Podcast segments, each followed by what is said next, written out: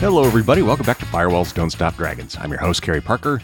Today we have episode two ninety-seven for November seventh, twenty twenty-two. Just three away from the big three hundredth episode. Uh, so I'll be interviewing Bruce Schneier next week for that episode. My interview will be next week, and of course I got to edit it and put it together. Uh, we're going to be talking about how we're starting to use artificial intelligence for hacking.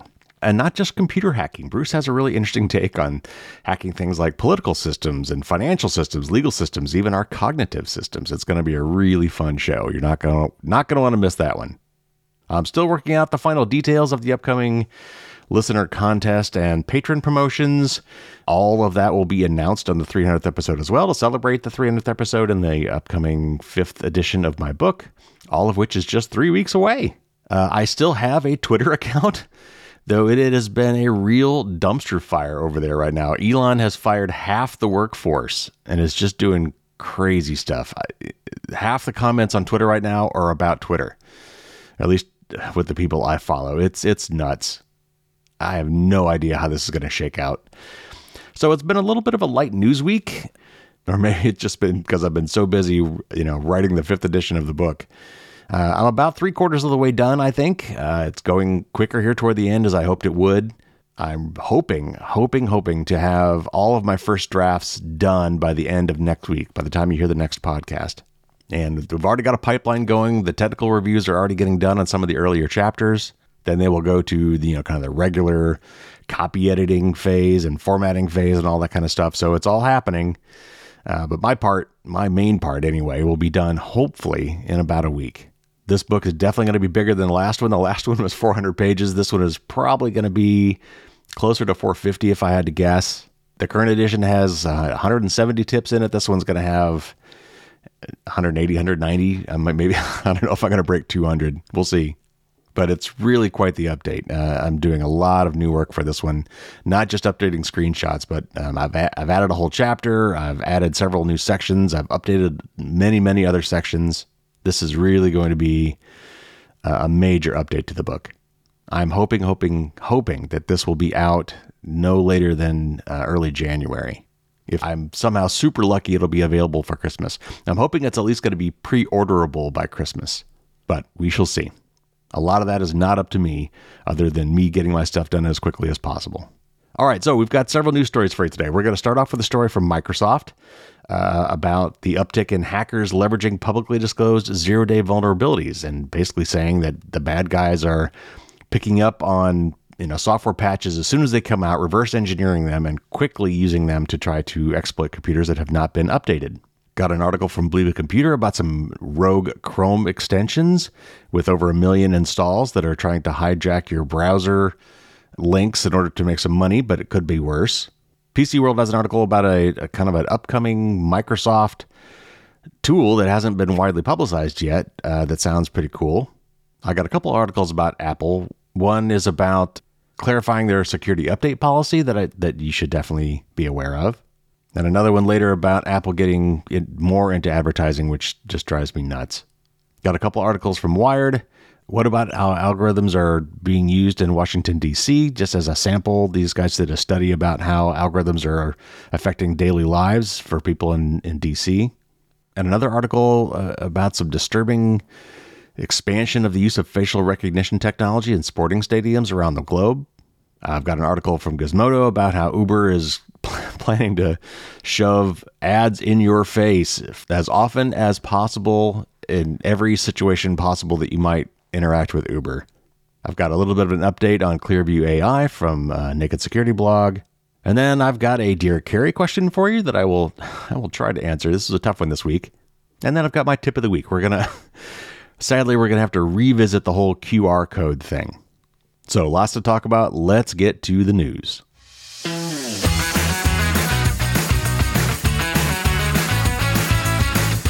Okay, so first up, this is from Hacker News. This is a story about uh, a Microsoft report. Microsoft is warning of an uptick among nation-state and criminal actors increasingly leveraging publicly disclosed zero-day vulnerabilities for breaching target environments. The tech giant, in its one hundred fourteen page Digital Defense Report, said it has, quote, observed a reduction in the time between the announcement of a vulnerability and the commoditization of that vulnerability, unquote, making it imperative that organizations patch such exploits in a timely manner. This also corroborates with an April twenty twenty-two advisory from the U S Cybersecurity and Infrastructure Security Agency, or CISA, which found that bad actors are, quote unquote, aggressively targeting newly disclosed software bugs against broad targets globally. Microsoft noted that it takes only fourteen days on average for an exploit to be available in the wild after public disclosure of a flaw, stating that while zero-day attacks are initially limited in scope, they tend to swiftly be adopted by other threat actors, leading to indiscriminate probing events before the patches are installed. It further accused Chinese state-sponsored groups of being particularly proficient at discovering and developing zero-day exploits. This has been compounded by the fact that the Cyberspace Administration of China, or C A C, enacted a new vulnerability reporting regulation in September of twenty twenty-one that requires security flaws to be reported to the government prior to them being shared with the product developers. Redmond further said the law could enable government-backed elements to stockpile and weaponize the reported bugs, resulting in the increased use of zero days for espionage activities designed to advance China's economic and military interests. The findings also come almost a month after CISA released a list of top vulnerabilities weaponized by China-based actors since twenty twenty to steal intellectual property and develop access into sensitive networks. Uh, and this is a quote from the report from Microsoft. It says, quote, zero-day vulnerabilities are a particularly effective means for initial exploitation, and once publicly exposed, vulnerabilities can be rapidly reused by other nation-state and criminal actors, unquote. So yeah, basically what this is saying is, you know, it's good that we're disclosing that, you know, these vulnerabilities are out there, but we need responsible disclosure. That that uh, law from China is kind of weird and kind of suspicious, honestly. You really don't want to report these things until the, the makers of the software with the bugs have time to fix it. Now, sometimes these companies drag their feet, and eventually you just have to say, look, if you're if you're not going to fix this, we're just going to release it anyway and force your hand. Sometimes that does happen. But the way this process is supposed to work is you go to the company with the software that has the bug in it and say, hey, you got you got a problem right here. Uh, you need to get that fixed, and then give them some time to fix it, let them fix it, and then you announce it so that, you know, hopefully by the time it's announced to the world, patches, the software updates that fix the problem are available. But what this report basically is saying is that there is still a lag, right? Just because the software is available doesn't mean people have actually installed it. And this is a real problem we have. Uh, the, the the patch is out there, the fix is there, but but people just don't pay attention and they don't get their software updated. And this is obviously a really big problem in, in corporations, you know, where there's sensitive information and, you know, where espionage and things like that can get at this stuff, or ransomware attacks can get at this stuff because companies haven't updated quickly enough. And companies have it tough. I mean, you know, they can't just willy-nilly update everything all the time. They've got all these systems running software, and sometimes they're running software that is dependent on other software that where these patches might break that, and they've got to do testing and vetting and things like that. But, you know, companies have a really kind of a slow process for rolling out major changes. Uh, so there are some challenges there. But I mean, at the end of the day, what this report is basically saying is you got to get on it. You, you need to prioritize these updates, especially for these really bad bugs. And we, of course, need to be doing the same things as regular everyday people with our computers and our devices. We need to be updating our software with those security patches as soon as they come out. At least we, for the most part, can set up auto update and make these things happen automatically, which I highly recommend that you do. All right, next up. This is from Bleeping Computer, and it's about some rogue Chrome, uh, Chrome browser extensions. Researchers at Guardio Labs have discovered a new malvertising campaign pushing Google Chrome extensions that hijack searches and insert affiliate links into web pages. Because all of these extensions offer color customization options, I'll talk about that in a minute, and arrive on the victim's machine with no malicious code to evade detection, the analysts named the campaign Dormant Colors. According to the Guardio report, by mid-October twenty twenty-two, thirty variants of the browser extensions were available on both Chrome and Edge web stores, amassing over a million installs. And the article lists these off. I'm just going to list a few. Just you'll you'll, you'll get the idea. These are these are the names of the extensions. You know, Action Colors, Nino Colors, More Styles, Super Colors, Refresh Color, Dude Colors. Uh, border colors. I don't know. They're obviously, these are like themes. These are things to make your browser look look pretty, I guess. And they all have very, very similar names, and they all do similar things. The infection begins with advertisements or redirects when visiting web pages that offer a video or download. However, when attempting to download the program or watch the video, you are redirected to another site stating you must install an extension to continue. When the visitor clicks on the OK or Continue button, they are prompted to install an innocuous-looking, color-changing extension. However, when these extensions are first installed, they will redirect users to various pages that sideload malicious scripts that instruct the extension on how to perform search hijacking and on what sites to insert affiliate links. When performing search hijacking, the extension will redirect search queries to return results from sites affiliated with the extension developer, thus generating income from ad impressions and the sale of search data. Dormant Colors goes beyond this by also hijacking the victim's browsing on an extensive list of ten thousand websites by automatically redirecting users to the same page, but this time with affiliate links appended to the U R L. Once the affiliate tags are appended to the U R L, any purchase made on the site will generate a commission for the developers. The researchers warn that using the same stealthy malicious code sideloading technique, the operators of Dormant Colors could achieve potentially nastier things than hijacking affiliations. The researchers say it's possible to redirect victims to phishing pages to steal credentials from Microsoft three sixty-five, Google Workspace, bank sites, or social media platforms. While there are no signs that the campaigns are performing this more malicious behavior, the researchers say it could be enabled simply by sideloading additional scripts.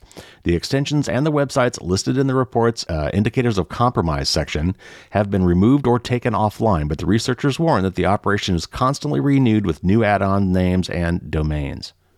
All right, so a couple things here. First of all, so what they're doing here, these they're tricking you or kind of enticing you into in, installing these browser plugins that you don't need on Chrome and on Edge.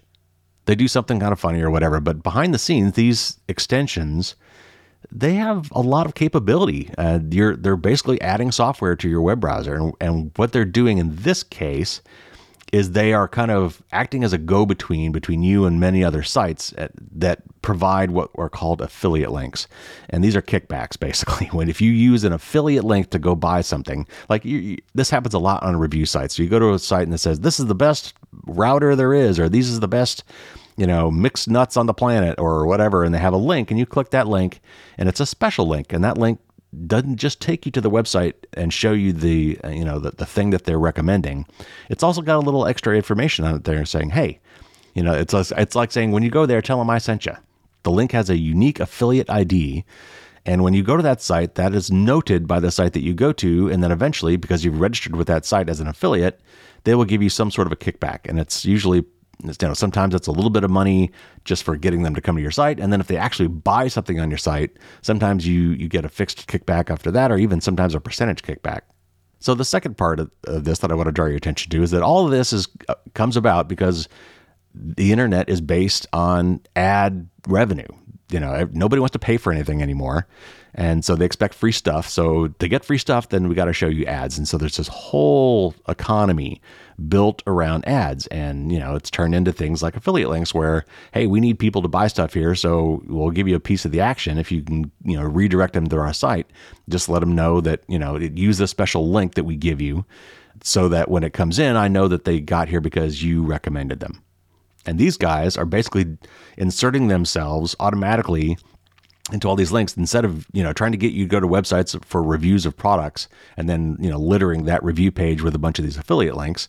They just insert themselves automatically. If you're just if you're going to Amazon, for example, and I'm not sure if that's one of the sites in question here, but it could be. The way this would work is you've got this extension in your browser, and when you just go to Amazon on your own, it automatically re- redirects itself through its affiliate link and then takes you to Amazon so that anything you buy on Amazon now looks like, you know, you got there because these guys referred you to Amazon. And this article's right. I mean, this is that's relatively benign, at least from your from your perspective. But, you know, they could be doing horrible things. They could be redirecting you to fake websites and phishing websites and sites laced with malware. I mean, it could be a lot worse. So bottom line, do not install any extensions in your browser that you don't absolutely positively need. I have like two, LastPass and uBlock Origin. There are a lot of fun extensions out there. I get it. Honey is a popular one, right? You know, like what, you know, that helps you save money, you know, whatever site you're on, it, it offers coupons and things. I get it. That's fun. But these browser extensions can really get up to a lot of mischief. and they could be privacy nightmares. So disable and delete as many of these extra browser extensions as possible. All right, let's move on. Uh, here's a short article from P C World, and this is about a Windows tool that I think some of you might be interested in knowing about. Windows often gets bogged down with unnecessary files, kind of like a teenager's bedroom floor. Microsoft has improved both Windows itself and the tools designed to manage it in the last few years, and it looks like the company is preparing yet another way for user, users to keep their P Cs running smoothly. A beta version of P C Manager, and that's in quotes, that's the name of this tool, has appeared on Microsoft's site in China, apparently offering a completed tool that should look familiar to the users of the classic CCleaner freeware. Though the site is entirely in Chinese, the tool itself has Microsoft's publisher signature and appears to be safe and complete, and it installs in English on my P C. It offers a centralized location for several tools that are already present in disparate parts of Windows' various settings, menus, and management programs. The apparently complete tool will clear away unused temp files, perform a deep scrub of storage disks, and quickly show running processes and startup programs. The Security tab is basically an easy interface for Windows Update and Windows Security. The app was spotted by The Verge, which notes a lot of similarities to freeware P C optimization tools like CCleaner. It also is yet another example of Microsoft's less than subtle push for users to switch to its Edge browser. The Browser Protection tab, I guess this is a tab in this in this new tool, offers a dedicated switch button. But bringing back an easy-to-use, easy-to-recommend cleaner tool might be a big deal for those of us who are our family's de facto tech support departments. For more than a decade, a program called CCleaner was at the top of every freeware recommendation list. It was an idiot-proof way to clear up the often messy Windows registry and other unwanted files gunking up a hard drive. But after the developer was acquired by Avast in twenty seventeen, bundled with the often pushy antivirus software and accidentally came with a Trojan horse infecting millions of computers, it had a hard and fast fall from grace. CCleaner is still offered by Avast in both free and paid forms, but it's been largely eclipsed by other freeware and more user-accessible tools built into Windows. Despite the tool being marked as public beta, Microsoft hasn't made any mention of P C Manager outside of China. We'll be keeping an eye out for the wider release. So if you want to uh, look further, this uh, check out the article. Otherwise, just kind of keep your eyes open for this tool. It sounds like a really fun Windows tool. I I think I'm even going to mention it, you know, tangentially in the book in case it comes out after the book's release, because these kind of tools are really great for, for cleaning up uh, your, your P C. All right, now here's one of the first uh, Apple articles. This is from Ars Technica. Earlier this week, Apple released a document clarifying its terminology and policies around software upgrades and updates. Most of the information in the document isn't new, but the company did provide one clarification about its update policy that it hadn't made explicit before. Despite providing security updates for multiple versions of macOS and iOS at any given time, Apple says that only devices running the most recent major operating system versions would expect to be fully protected. Throughout the document, Apple uses upgrade to refer to major O S releases that can add big new features and user interface changes, and update to refer to smaller but more frequently released patches that mostly fix bugs and address security problems, though these can occasionally enable minor feature additions or improvements as well. So updating from iOS fifteen to iOS sixteen or macOS twelve to macOS thirteen is an upgrade. Upgrading from iOS sixteen point zero to sixteen point one or macOS twelve point five to twelve point six or twelve point six point one is an update. And this is a quote from Apple in this report. It says, quote, because of dependency on architecture and system changes to any current version of macOS, for example, macOS thirteen, not all known security issues are addressed in previous versions, for example, macOS twelve, unquote. In other words, while Apple will provide security-related updates for older versions of its operating systems, only the most recent upgrades will receive updates for every security problem that Apple knows about. Apple currently provides security updates to macOS eleven Big Sur and macOS twelve Monterey, alongside the newly released macOS Ventura. And in the past, it has released security updates for older iOS versions for devices that can't install the latest upgrades. This confirms something that independent security researchers have been aware of for a while, but that Apple hasn't publicly articulated before. Intego, or Intego, Chief Security Analyst Joshua Long has tracked the C V Es patched by different macOS and iOS updates for years, and generally found that the bugs patched in the newest O S versions can go months before being patched in older, but still ostensibly supported versions, when they're patched at all. This is relevant for Mac users because Apple drops support for older Macs and iDevice models in most upgrades, something that has been accelerated somewhat for older Intel Macs in recent years. Most Macs still receive six or seven years of upgrades, but another two years of updates. This means that every year there's a new batch of devices that are still getting some security updates, but not all of them. That said, this probably shouldn't dramatically change your calculus when, uh, for when to upgrade or stop using an older Mac. Most people running an up-to-date Big Sur or Monterey installation with an up-to-date Safari browser should be safe from most high-priority threats, especially if you also keep the other apps on your Mac updated. And Apple's documentation doesn't change anything about how it updates older software. It merely, it merely confirms something that had already been observed. Okay, so the important takeaway from this is you should always be on the most recent Mac operating system or iOS operating system version that you can support. And I actually just went through this exact same description in the book uh, recently when I kind of talked about the difference between major updates and minor updates. Major updates being upgrades, and I use that term as well, and minor updates being security fixes, which, you know, semantically sounds wrong because the minor updates in this case are actually the most important ones, at least from a security perspective. But what this article is saying is that Apple will first patch the most recent versions of its operating systems, and then maybe patch older versions, at least for the really severe stuff. And I think, you know, that makes sense. But it is kind of important that we actually know that that is Apple's policy and that is how this works. And therefore, to be safest, you really want to be on the most recent versions of all these operating systems. And luckily with Apple, all these upgrades are free. So there's really no reason not to do it.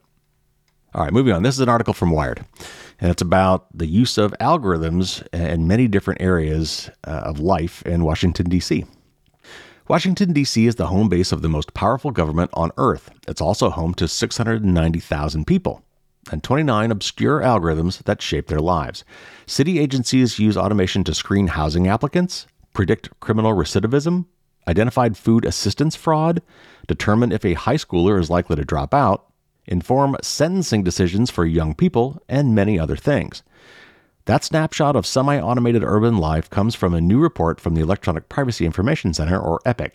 The nonprofit spent fourteen months investigating the city's use of algorithms and found they were used across twenty agencies, with more than a third deployed in policing and criminal justice. For many systems, city agencies would not provide full details on how their technology worked or was used. The project team concluded that the city is likely using still more algorithms that they were not able to uncover.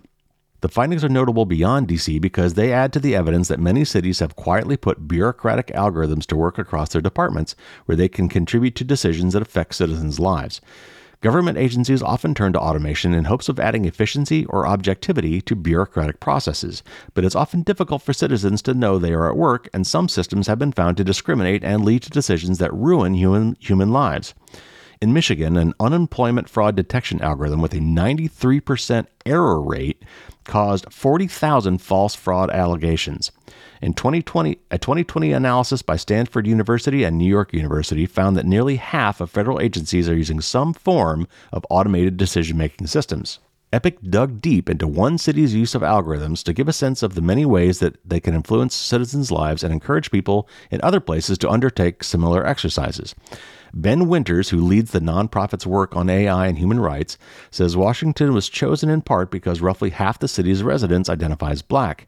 And this is a quote from uh, Winters. Quote, "More often than not, automated decision-making systems have disproportionate impacts on black communities," unquote. The project found evidence that automated traffic enforcement cameras are disproportionately placed in neighborhoods with more black residents. Cities with significant black populations have recently played a central role in campaigns against municipal algorithms, particularly in policing.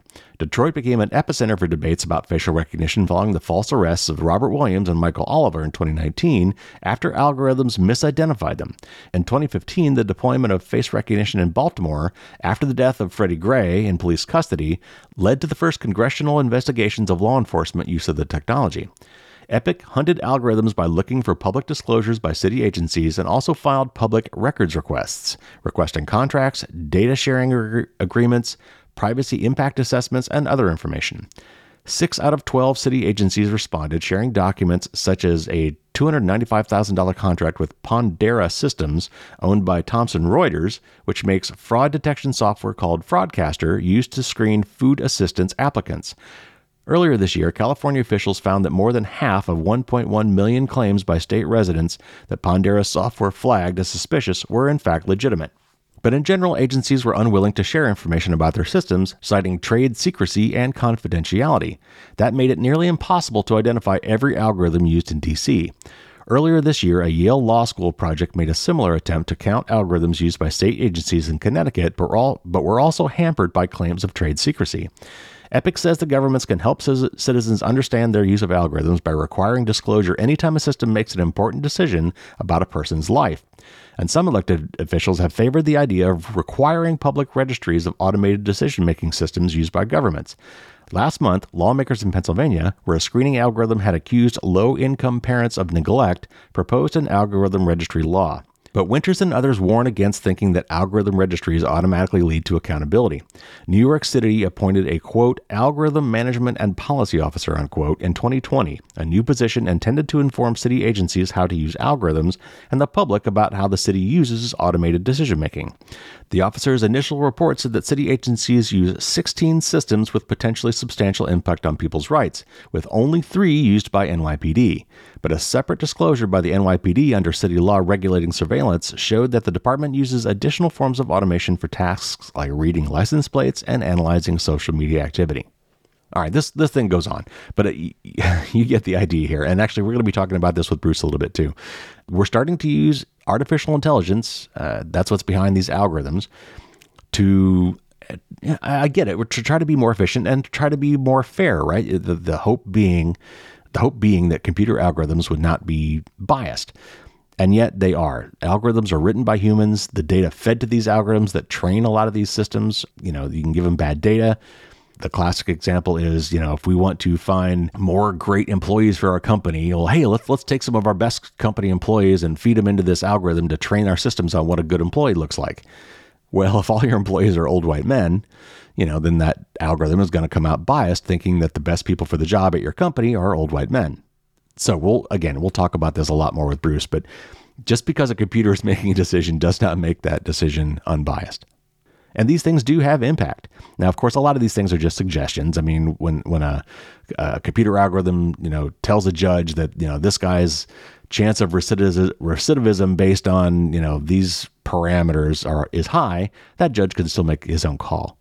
So there are often still people involved in these decisions. And so some of these are just tools helping people make decisions, but some of these are one hundred percent automated. And I do agree that transparency is required. I don't know how you can hide behind trade secrecy or something like that in a public government institution. Okay, well, anyway, let's, let's keep moving. This is an article from Wired about the expanding use of facial recognition technology in sports stadiums around the world. This fall, more than fifteen thousand cameras will monitor soccer fans across eight stadiums and on the streets of Doha during the twenty twenty-two World Cup, an event expected to attract more than one million football fans from around the globe. And of course, for you in the U S, that they're talking about soccer here, not American football. Qatar's World Cup organizers are not alone in deploying biometric technology to monitor soccer fan activity. In recent years, soccer clubs and stadiums across Europe have been introducing these security and surveillance technologies. So how accurate are these systems? Over the years, there have been cases where things have gone wrong. In twenty seventeen, face scanning technology mistakenly identified more than two thousand people as possible criminals at the two thousand seventeen Champions League in Cardiff, U K. The system was scrapped following a court decision, only to be redeployed earlier this year. In twenty nineteen, Dutch soccer club Den Bosch, and you're just going to have to forgive me if I get some of these pronunciations wrong, which uses smart cameras at its turnstiles, misidentified and banned a twenty-year-old fan, falsely claiming that he violently confronted supporters and entered restricted areas.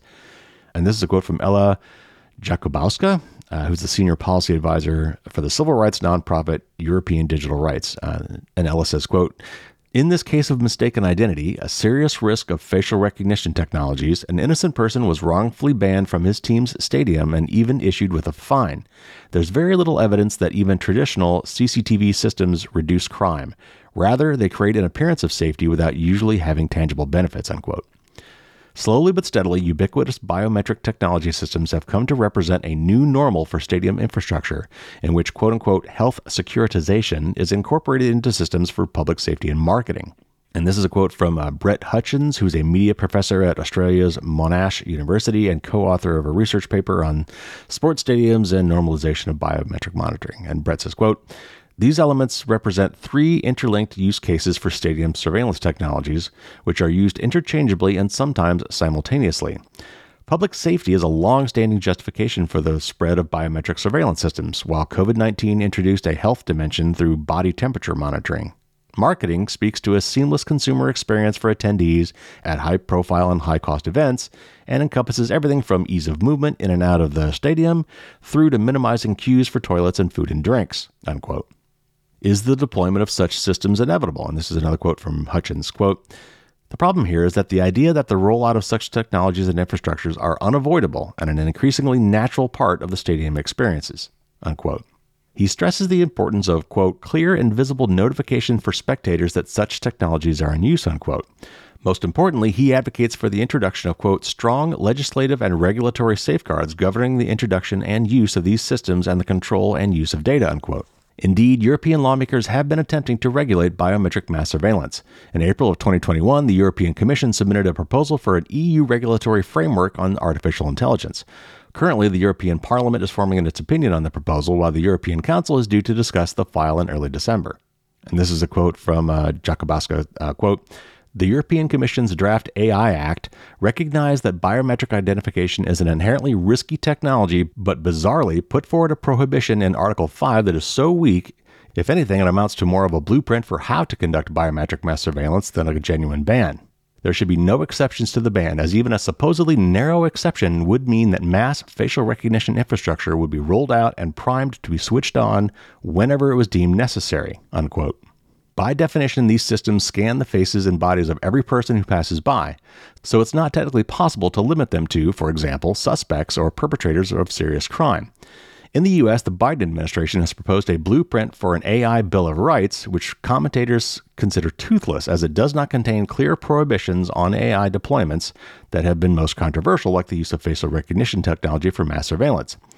As Qatar prepares to roll out the red carpet, fresh reports suggest everyone traveling to the country during the World Cup will be asked to download two apps that, according to experts, essentially hand over all the information on your phone. They say this highlights the urgent need for privacy regulation in global sporting events. And this is another quote from Hutchins, quote, "Without regulation, there is a tendency to hoover up all available data and hold onto it indefinitely.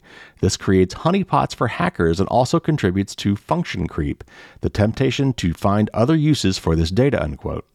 And this is a quote from Jakubowska, quote, "Law enforcement agencies should pursue the many other tools and techniques at their disposal and that are compliant with the rule of law and human rights rather than resorting to the use of technologies that have been widely condemned by civil society, human rights lawyers, and even human rights authorities. Once these tools are out there, governments will argue that they should be used widely. It's a gateway to mass surveillance," unquote. So yeah, I, I don't have a lot to add to that, um, but I think it's kind of interesting, you know, with the World Cup coming up and, uh, you know, obviously soccer being a worldwide phenomenon and all these stadiums, you know, lining them all with facial recognition cameras for whatever purpose is, is going to be problematic. Once you're capturing all this video, and I'm sure you're storing it somewhere, and it's probably in some cloud service, it's probably some small set of third parties that install these systems and collect all this data. They're going to find other ways to monetize it. And then other countries are going to find other ways to use it. It's, it is a really, really slippery slope. All right, let's move on. This is really nuts. Uh, this is from Gizmodo. It appears Uber just isn't content with letting users travel in peace and awkward silence during their point-to-point trips. The ride-hailing company now plans to advertise to users at every point of the trip from the moment you open the app. These ads will potentially appear on multiple screens, blasting consumers with new products with the same subtlety as a clown following the car on a kid-sized tricycle trying to get your attention through the car window. These so-called journey ads are meant to hit riders throughout the process of getting an Uber, including requesting the ride, waiting for the ride, and even while you're actually sitting down in the car. These will be restricted to a single advertiser, meaning users will see the same product again and again while they simply try to get from one place to another. The company made it clear they will use quote-unquote first-party data for targeted advertising. But that's not all. Uber announced Wednesday that their brand spanking new advertising division also plans to place sponsored listings on the Uber Eats app, post-checkout ads after users place an order, in-menu ads when they're deciding on an Uber Eats order, billboard ads on the Uber Eats homepage, along with a host of other sponsored emails, storefront ads, and more. The eye-numbingly long list of new advertising efforts even include a pilot to host targeted ads on in-car tablets being positioned in Los Angeles and San Francisco, California.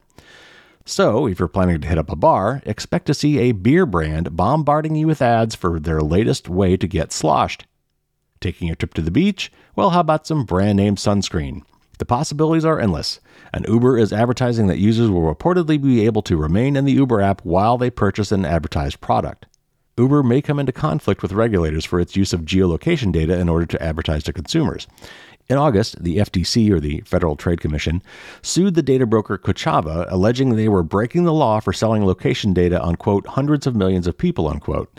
Location data included visits to addiction recovery centers and reproductive health clinics, which is an especially threatening proposition after the end of the Roe versus Wade's abortion protections. An Uber spokesperson told the Wall Street Journal that the company only uses aggregated information from users. Uber's general manager for their advertising division, Mark Grether, meanwhile mentioned that users can opt out of targeted ads through the Uber app. The company's advertising policies restrict it from having ads based on visits to reproductive health centers, as well as medical centers, schools, government buildings, and even, quote-unquote, adult entertainment. Even if you trust Uber to not go against its own policy, that aggregated data can still be used by both advertisers and outside data brokers to link it back to individual users. Advertisers may be restricted in what and to whom they can advertise, but outside agencies with access to this data certainly aren't. Uber is not holding back from targeted advertising at any point during the process of using their apps. In the company's release, Grether said, quote, "While these consumers are making purchase decisions and waiting for their destination or delivery, we can engage them with messages from brands that are relevant to their purchase journeys.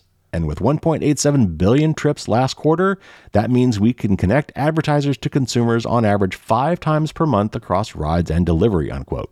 And this article goes on for a bit, but there's one little paragraph I want to throw in here, and it says, Uber has struggled to keep user data secure. A recent hack of Uber's systems forced the company to state that user data remained secure. The company has failed to prevent a previous loss of fifty-seven million users' data, and one of the company's former security chiefs was recently convicted of hiding a massive twenty sixteen breach of user data from authorities. So I, I don't know what to add to this, but oh God, make it stop. I am so, so tired of being advertised to. And the bonus content for my patrons last week with my... Uh, interview with uh, Norad's uh, Andreas Vermenhoven. We talked about V R a little bit and augmented reality, and I said, I want my augmented reality glasses, whenever they come out, I want them to block ads. I want, I want a software plug-in for my new Apple V R glasses or A R glasses or whatever to notice advertisements in my environment and cover them up with something fun, like family pictures or funny memes or something. He told me that would be a great patent idea. All right, just a couple more articles here. Uh, this one's from Naked Security. The Clearview A I saga continues.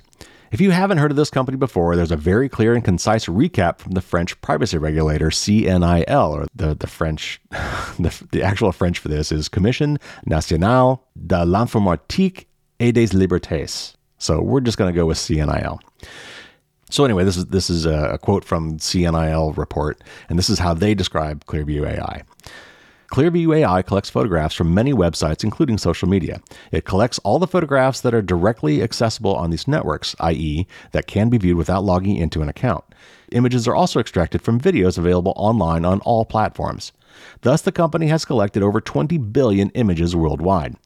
Thanks to this collection, the company markets access to its image database in the form of a search engine in which a person can be searched using a photograph.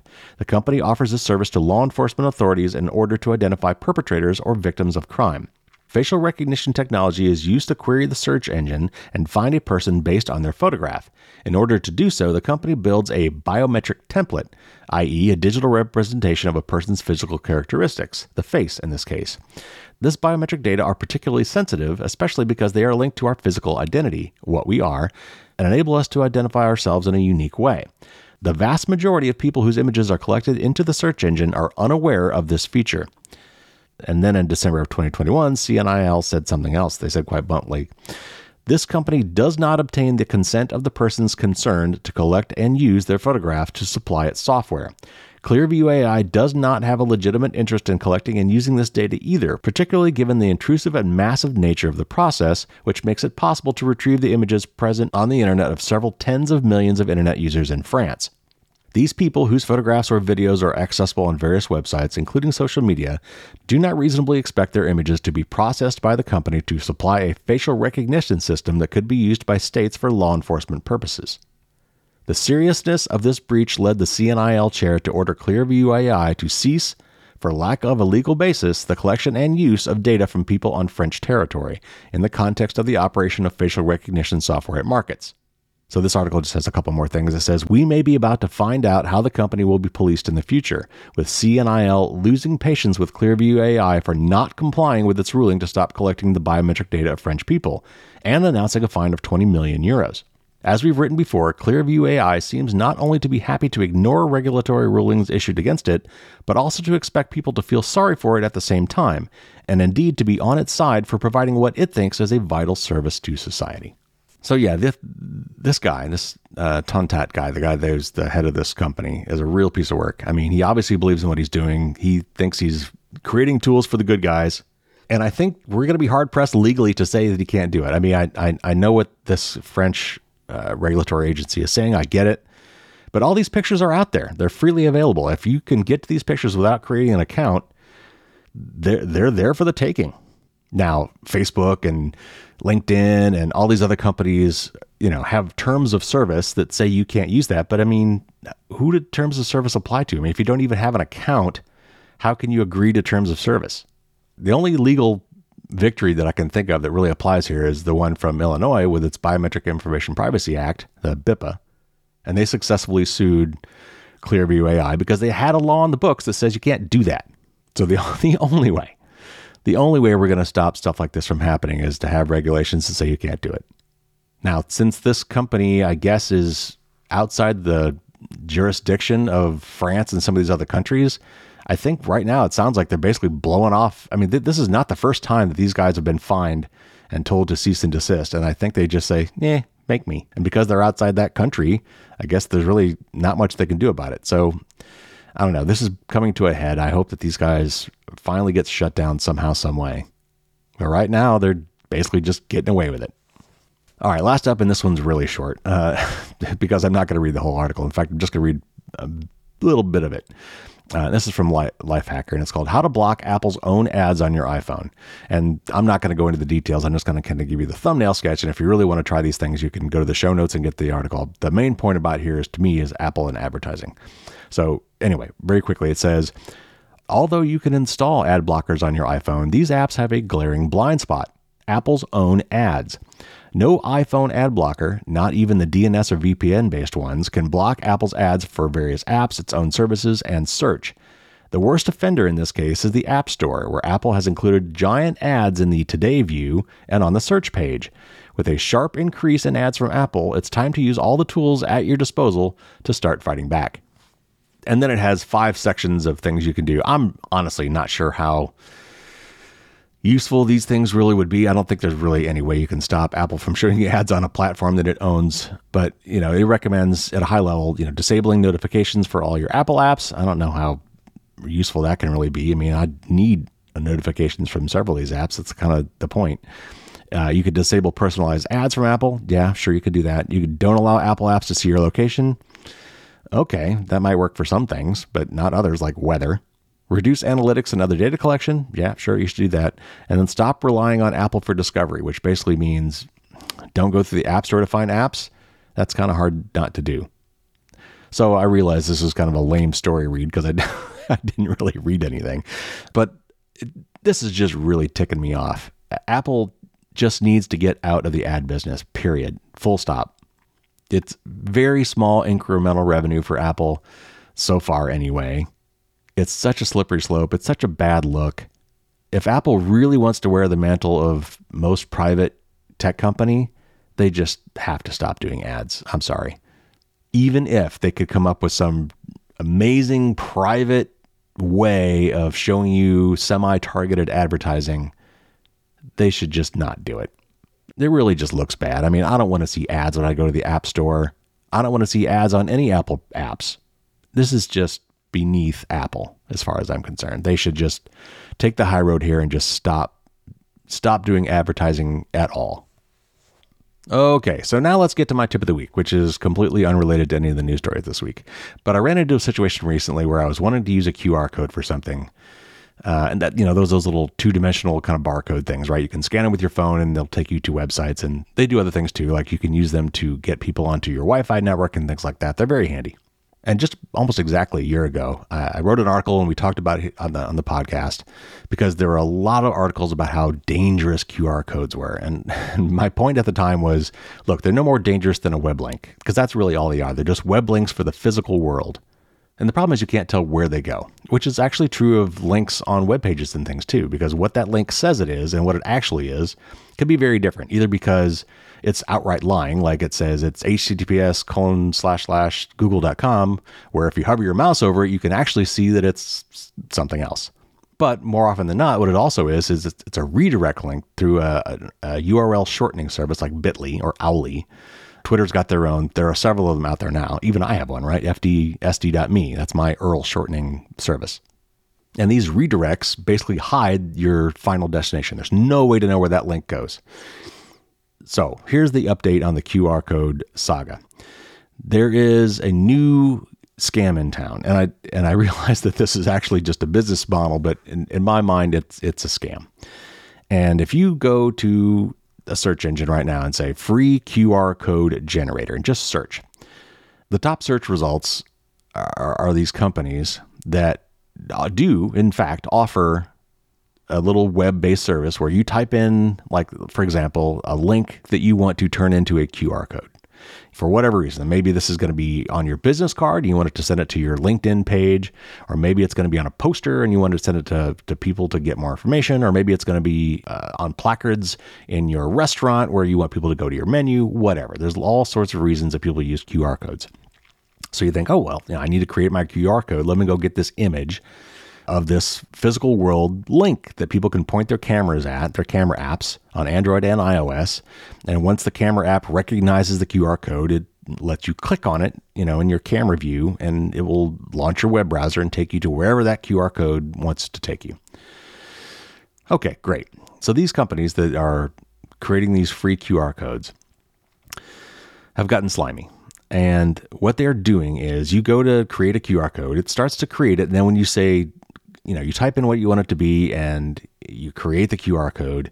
Oftentimes it's really fancy and it will actually kind of create the Q R code as you type. Like as you change the characters, you can see the little square pixels on the Q R code change, which is, you know, that's kind of cool, right? But then when you're done, it's got this little tiny version of it that you can kind of see, and, and you click the download link. I want to download that. Well, it says, well, wait, hey, you know, sign up for an account first. You're like, huh? Okay, free account, whatever. I'll sign up for the free account. You sign up for the account. And then you get to download your, your Q R code. But if you look at it very carefully, that Q R code is not the one you just saw a minute ago. It's different. In fact, it probably looks less complicated, like fewer dots. That's because it is. That's because the link that that Q R code represents is not the one that you entered. It is a shortened U R L version of that link. It's a redirect link.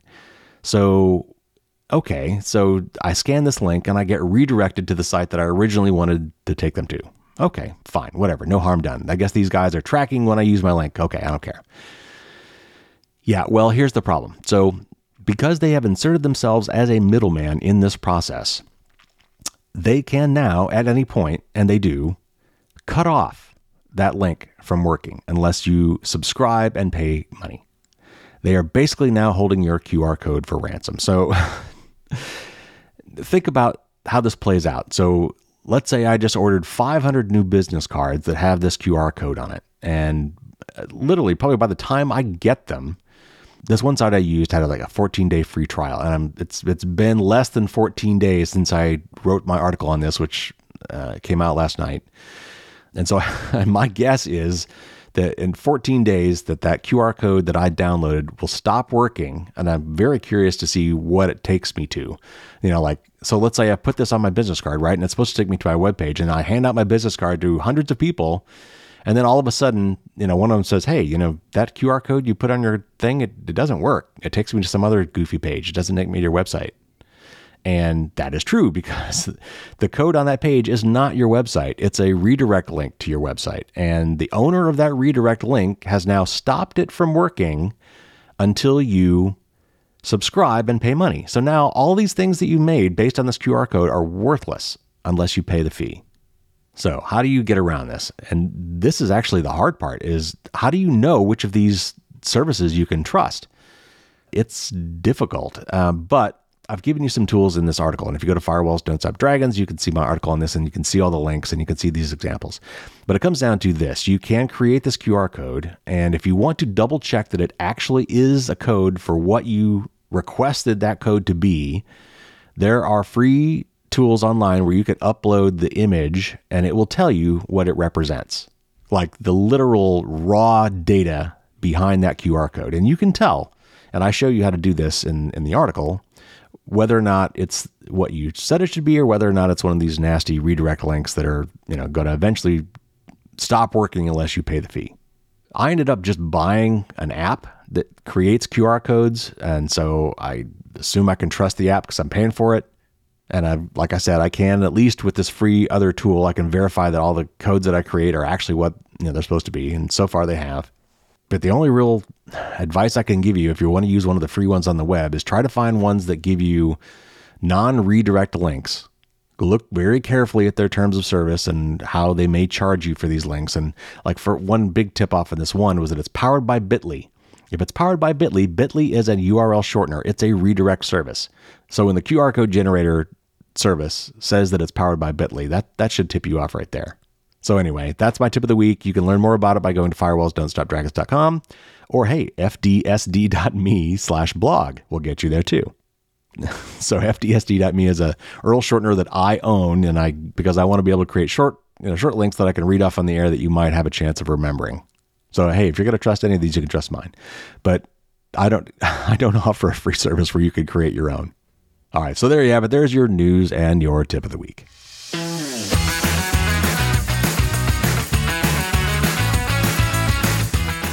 All right, so real quick, I've got another Dear Carey question for you. If you haven't sent me your questions, I would love to read them on the air and answer your questions here. To get all the details on how you can submit a question to me, uh, go to F D S D dot me slash Q and A. And of course, there's a link in the show notes as well. All right, so this one comes from Rob, not quite Las Vegas, Nevada. And he says, what do you think of the case going to the Supreme Court, Gonzalez versus Google L L C? My first impression is that a decision that rescinds platform immunity for content that is algorithmically amplified could be a positive one, since one of Carissa Valise's suggestions in Privacy is Power is to limit the role of algorithms in advertising and content promotion. However, I'm not sure of the unintended consequences of such a ruling. So just to give you a little more information on this, uh, here's a here's a little snippet from Gizmodo about this particular case. Let me just read that and then I'll answer the question. On Monday, and I don't know which Monday this was, this has been a while. On Monday, the Supreme Court announced nine cases it intends to hear in its upcoming term, including Ronaldo Gonzalez versus Google. The case directly questions the protections afforded by Section two thirty of the nineteen ninety-six Communications Decency Act, which limits the legal liability of online web hosts for content posted by their users. The case goes back to twenty fifteen when uh, Naomi Gonzalez, a U S citizen living in Paris, was shot and killed alongside one hundred thirty other people during a terrorist attack carried out by members of the Islamic State. The family of Gonzalez sued Google and said the company promoted ISIS-centric content, spreading the militant group's message and helping them radicalize and recruit new members. At the heart of Gonzalez is the question of whether two thirty still shields tech companies and websites when they algorithmically recommend content, specifically third-party content, to a user's feed. Social media content recommendations are a cornerstone of how the largest tech companies operate, but the case could pin responsibility for recommended user content on those companies, completely upending the current ways most companies do business. This is a hotly contested issue, and it's gotten even worse recently, certainly since the deplatforming of President Trump uh, and some uh, other folks who have espoused some really extremist stuff on some of these social media platforms. And I want to cover a couple things. First of all, these are private companies, and this is not a First Amendment issue in the United States. The First Amendment prevents the U S government from restricting speech, not private companies. These private companies are free to kick off anybody they want for any reason they want. But what the Communications Decency Act, in particular the Section two thirty, is about is saying, are these companies that host content posted by their users, you know, think people showing vacation photos, taking pictures of their current meal, posting little videos of cats or whatever, or, you know, political speech on Twitter, Facebook, YouTube, TikTok, whatever. Section two thirty basically says that the company hosting those things is not directly liable for the content posted by its users. Now, I'm not a lawyer, and there are some exceptions to this uh, that come into play when you start doing moderation. In other words, when the company starts saying, you know, we're going to monitor what's posted here and we're going to allow some things and not allow others, well, then they're kind of taking an active role in what is being posted, right? And and so now you can kind of say, well, they're not just a dumb neutral platform that just regurgitates what someone else posted and they're not looking at it. If they start looking at those things, then, you know, things start getting a little wishy-washy. And in this particular case, what they're saying is these A I algorithms that are trying to maximize engagement and keep people scrolling for as long as possible so I can show them more ads, these algorithms, it turns out, are bad for us. They weren't designed this way, but it turns out that the things that keep us engaged are strong emotions. And while some emotions could be good emotions, often the ones that keep us most engaged are bad ones. You know, fear, anxiety, anger. And so these algorithms that are basically helping people get indoctrinated into some really extremist viewpoints because they keep showing them more and more stuff. Hey, if you like this this video of, you know, something that's pretty extreme, let me give you something even more extreme. And so I guess this case is now going to be coming up in front of the Supreme Court, and it's going to be really interesting. So Rob from not quite Las Vegas, Nevada, my opinion is, I don't know. This is going to be a tough one. I, I can see uh, kind of both sides of this. It's really hard to do. Moderation is an extremely difficult thing to do. At what point do these platforms have some responsibility? That that's a tough question. These algorithms, you know, are not explicitly trying to radicalize people. Like I said, they're really just about maximizing engagement. And unfortunately for a lot of people, maximizing engagement usually means stoking fear and anger. I mean, my personal take on this is that I'm not sure that you can really go so far as to say that Google is responsible for those deaths. I think that's a stretch. But the real upshot here is what this may do to Section two thirty and how that law is interpreted. And given the current makeup of our Supreme Court, I think it's highly likely that they will shift how that law is interpreted going forward. And I'm not sure it's going to be a good thing. So, Rob, sorry I can't say much more than that. It's a really sticky issue. And like you, I will be watching to see how that plays out. All right, so send me your questions. I would love to answer them on the air, or, or try to.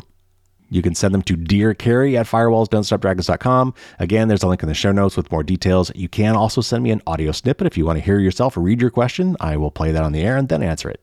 So check that out. Please send me your questions. I need more of them. Everybody who sends me a question will be entered into a monthly raffle where I will send you a free copy of my book if you win the raffle. And I will keep your name in the hat until you win. So, you know, get get them in sooner. That, that'll give you more chances to win. All right, next week I'll have my big panel discussion with three of the authors from the book Blown to Bits. That was a lot of fun. After that, I'll have a news show in which I will be covering my annual Best and Worst Gift Guide for twenty twenty-two. And the one after that is the big three hundred. The countdown to three hundred, man, we are getting close.